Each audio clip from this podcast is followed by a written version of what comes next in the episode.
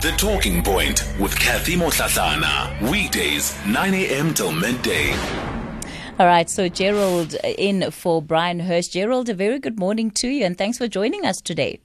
Always a pleasure, Kathy, and good morning to all the SAfm listeners. Now, of course, this is a big month because we're seeing some significant increases coming in. Uh, it's the beginning of the financial year in many uh, instances for some companies. Let's just talk about some of the key increases that we as consumers need to be looking out for uh, that are going to be coming in, into effect from this month. Well, I think with with with most of our service providers, you know, from bank charges um, right through to even satellite subscription. It happens this time of the year. Mm. But the big one I think we should really highlight is the fuel um, price increase, which is taking fuel into record territory, where we're talking at 17 rand a liter inland. Mm. Um, and that's significant because, I mean, roughly a year ago we we're paying 13 rand and we're now at 17. So it's a huge um, dent on the pocket. And remember, fuel is the lifeblood of industry. So it will have a knock on effect on everything from transportation of people to transportation of goods and services. And really, we really need to um, also adjust to the new normal in terms of our mm. expenses. Mm. We also hear that Eskom are trying to push um, an electricity price hike through as well. And if that happens, yes, that's going to really be a big setback um, for for the ordinary person.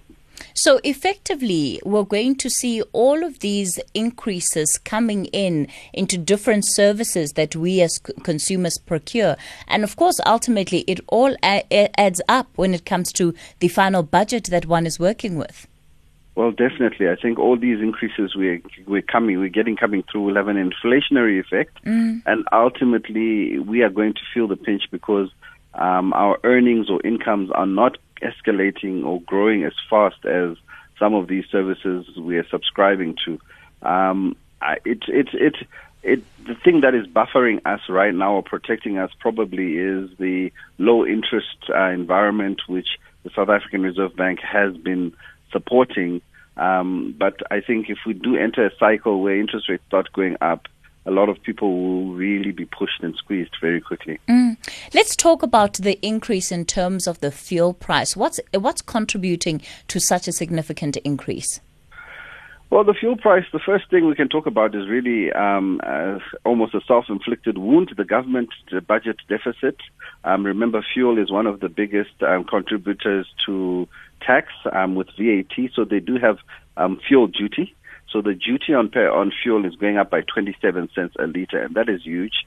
Um, if you look at the actual price of fuel, which we're paying 17 rand a liter, I think a good eight nine rand is going off in taxes. So that's one of the biggest um, challenges we face.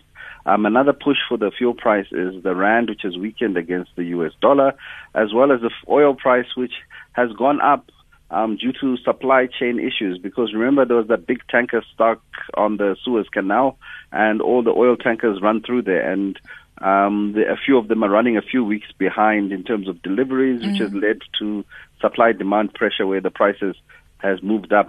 But hopefully that should subside and uh, come back down in in the next quarter. But I think you know normally with the fuel price, it does tend to go up more than it goes down. Uh, how long are you anticipating it's going to stay within that 17 rand bracket for? Well, I think you know there's a lot of factors um, mm. in terms of um, our business confidence and the state of our economy. Because remember, if we can build business confidence and the rand can start firming again, we can smile. The price does come down, and the nice thing is market related, so we're not paying um, you know a price that is too far off the market. Our biggest challenge is the tax component of the fuel price.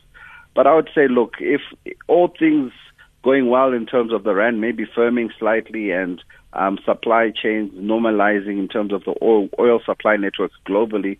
Probably in the next quarter, we could see a, a couple of cents coming down mm-hmm. um, in terms of the price. But I think for the for the consumer, what it does bring to mind is how we can economize. Um, I think you know that the era of driving cars where they have big engines and uh, huge consumers of fuel uh, is coming to an end. I think a lot of consumers now will be looking at downgrading or becoming a lot more conscious in terms of fuel consumption when they are purchasing um, a new vehicle. Of course, Gerald, you're bringing us to some of the more practical steps that we can be thinking about and even implementing under this climate of increasing cost of services versus what are very stagnant and sometimes even declining um, salaries. Well, definitely. I think, you know, I found myself in that situation where, you know, my car has got this trip computer where it shows your consumption. I've actually turned it on. Now when I'm driving, I'm consciously looking to keep the fuel below a certain number of liters per 100 kilometers. If your mm. car has that feature, take, take advantage of that. Fill up with your fuel early in the morning or in the evenings for the simple reason that um, fuel expands. And if you fill up in the middle of the day, most of your fuel or a portion of the fuel goes off as vapor.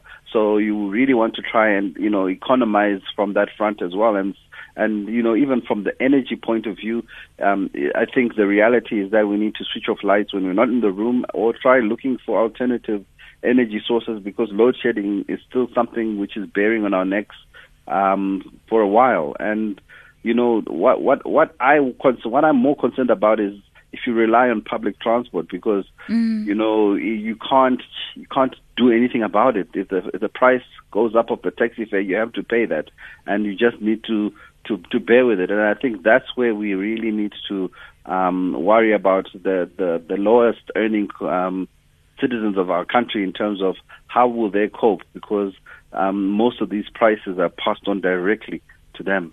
You know, Gerald, just from last week, even we had uh, callers calling into the show and talking to us about the fact that the increase in taxi fares from last year when taxis were only carrying 70% of capacity, that following that period, the prices have not been dropped. So they've been kept high. At the time, they were increased to accommodate for, um, you know, the lack of full capacity and so that people could still travel. And with this increase now, the fears around yet another um, hike in taxi fares exists. I think, yes. I think, you know, we we are now in that era where you know public transportation is is being looked at seriously because for the for the most consumers the what the biggest things they spend money on is transportation and food. And those are the two um, directly uh, most affected uh, components of our spend when the fuel price goes up transport and food. And i think you know we we, we, we need to just adjust to the new normal because many people are saying because many people are working from home, this is a good thing. But um, we're also starting to see that with the COVID vaccination uh, it looks like I've lost Gerald on the line. They were in conversation with Gerald Mwandiambira. He's the CEO of the South African Savings Institute, also giving us just, you know, um, little areas when it comes to our spending that we could be looking at and potentially save ourselves more money. So, uh, tonight, of course, is a significant increase to um, the petrol price. As you've heard, it's going to be hovering around the 17 Rand per litre mark. And uh, just that interesting comparison from Gerald about what the cost was last year. It's effectively 4 Rand more the, uh, now compared to this time last year. And uh, all of it, of course, is going to have implications for not just public transport, but ultimately even the knock on cost of transport transporting food. We're going to see uh, that price also then begin to be affected over the long run by some of these changes. It's 21 after 10. We're going to take a quick break. I'm back with Gerald after this. Remember uh, that the number to use for this morning has changed somewhat. So uh, the number to use to get in touch with us is 011 482 1863. That's 011 482 1863. Send a voice note to Cathy Mohlahlana right now. 0614 104 107. We continue our conversation with Gerald Mwandiambira. He's the CEO of the Savings Institute. Gerald, I hope we've got you back on the line now. Yes, I am back. Sorry okay, great. So, one of the things that I'd also wanted us to talk about is the kind of approach that consumers in general should be having um, towards their budgets right now, because it feels to me that um, there's still a great deal of uncertainty about what our economy is going to hold over the next uh, short to medium term. Look, I, I think you know one of the things we can try and do now is if you have the privilege, and it is a privilege to be able to work from home, try and fight to retain that privilege even after vaccinations and maybe employers are starting to um, hail people back to the office. Um, and if you are working from home, make your make your home environment um, as office friendly as possible. I know people who are now investing in second-hand furniture and desks, etc., so that they can almost have a home office set up. Um, that's one way you can look at saving in the long term. Um, another way of saving, which many people have been looking at, is indeed around homeschooling and home tutoring. Mm. Um, you know, a lot of parents are not satisfied with a child going to school uh, every alternative day. Um, if if they do have access to online connectivity, it is definitely a growing sector and it's definitely a growing medium of education, um, which has been proven in other countries.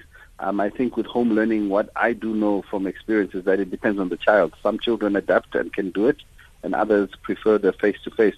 But I think, you know, when you are budgeting, these are the tough decisions as parents we need to start thinking about making to say, do we continue with formal schooling or is homeschooling a viable mm. uh, option? If we are, if you have a motor vehicle, you know, as much as we're talking about fuel as the headline issue right now, um, how else can we use it? You know, I've seen, you know, certain people using their luxury vehicles for delivery service because the online economy has grown in terms of courier, delivery, etc. It, it's, it's a humbling experience, but it's what you can do as a practical measure to rein in the expenses and the costs which are are starting to run away from us. Mm, mm. And and I guess we, we just have to be mindful about finding out what it is that others perhaps are doing and, and maybe learning from them. I think so too. And and there's a caveat though, mm. because you, you use the others word. and when I talk um, personal finance, I like to say, don't ever look at others. so look at others if yeah. they're doing good things which are reducing their expenses or earning extra income. Mm. But I think more than ever now, it's time for you to look at your personal economy. Mm. Your personal economy being your personal budget or your family budget and stop looking outside what people will think or even more, don't worry about what people will think when you make certain decisions which will be for the benefit of your family in the long run. And I think, you know, education is a big expense, transportation is a big expense, food is a huge expense in everyone's budget. Those are the areas we can immediately start looking at cutting down. Um, accommodation, many people cannot do without, but if you are in that in that space where you can tell that if interest rates start going back up, you are going to be affected. Um, maybe consider, you know, either putting your home on the market and moving back if there's a family home, um, or finding a, a tenant because these are tough decisions. But we are we're living in tough times because you know, we, we still hear that there might even be a third or fourth wave, which I doubt, but let's be prepared. Let's be positive in terms of saying, um, let's make proactive decisions around our financial situation as opposed to reactive decisions um, because the reactive decision, everyone else is doing it. When you're being proactive, you're being ahead and thinking ahead mm. and putting yourself and your personal economy first. Gerald, when are you expecting to see the knock on effects of this fuel increase, in particular on food? Look, there, there's normally a lag time of uh, about two to three months mm-hmm. before these things are priced in. You know, um, so if if if the price does not come down significantly or start showing signs of decreasing within two three months, you know, as we enter the midst of winter, we should start feeling, you know, the the effects uh, in terms of our prices. The only good thing about food prices this year is that we've had a very good um, rainy season. So in terms of supply of um, you know, crops, etc., I think commodities will be um, much lower priced because we've got an oversupply situation at this particular season. So I think that is something that will help to to shoulder or to reduce the impact of the higher fuel prices. Okay. So, Gerald, just before I let you go, what are the details that people can use to get uh, in touch with you, especially those that might be looking for more specific advice around savings? Okay, around savings, it's savingsinstitute.co.za, savingsinstitute.co.za, or if you want to get hold of me directly, it's Ask Gerald CFP, Ask Gerald CFP um, on Twitter, or simply um, askgerald.co.za. Gerald, let me thank you so much for coming onto the show today. So, uh, certainly a very sobering conversation, a uh, conversation that says still sit back, reflect, and uh, think very carefully about how you are spending your money, and most importantly, why you are spending it. Do you need to be uh, spending that money at this particular point? Because uh, by the sounds of it, we're still in for what could well be uh, a bit of tougher times ahead. You know, the increase in electricity, um, the increase in fuel prices, especially, is going to leave us in uncharted territories in terms of the cost of fuel uh, when it comes to inland consumers, especially. So uh, we all just need to uh, tighten our belts and really get ready for what lies ahead. Coming up after the 10:30 headlines, we'll be speaking to Dr. Peace Francis, who is the winner, winner of the 2020 Bongani Mayosi Medical Students Academic Prize. We'll be finding out about her journey in particular and what it means to her to have been uh, given this honor, uh, and, and, it's an award that has been bespo- bestowed on her by the University of Cape Town. It's 10.30. Utile Sauko standing by with your latest news headlines. Utile, good morning.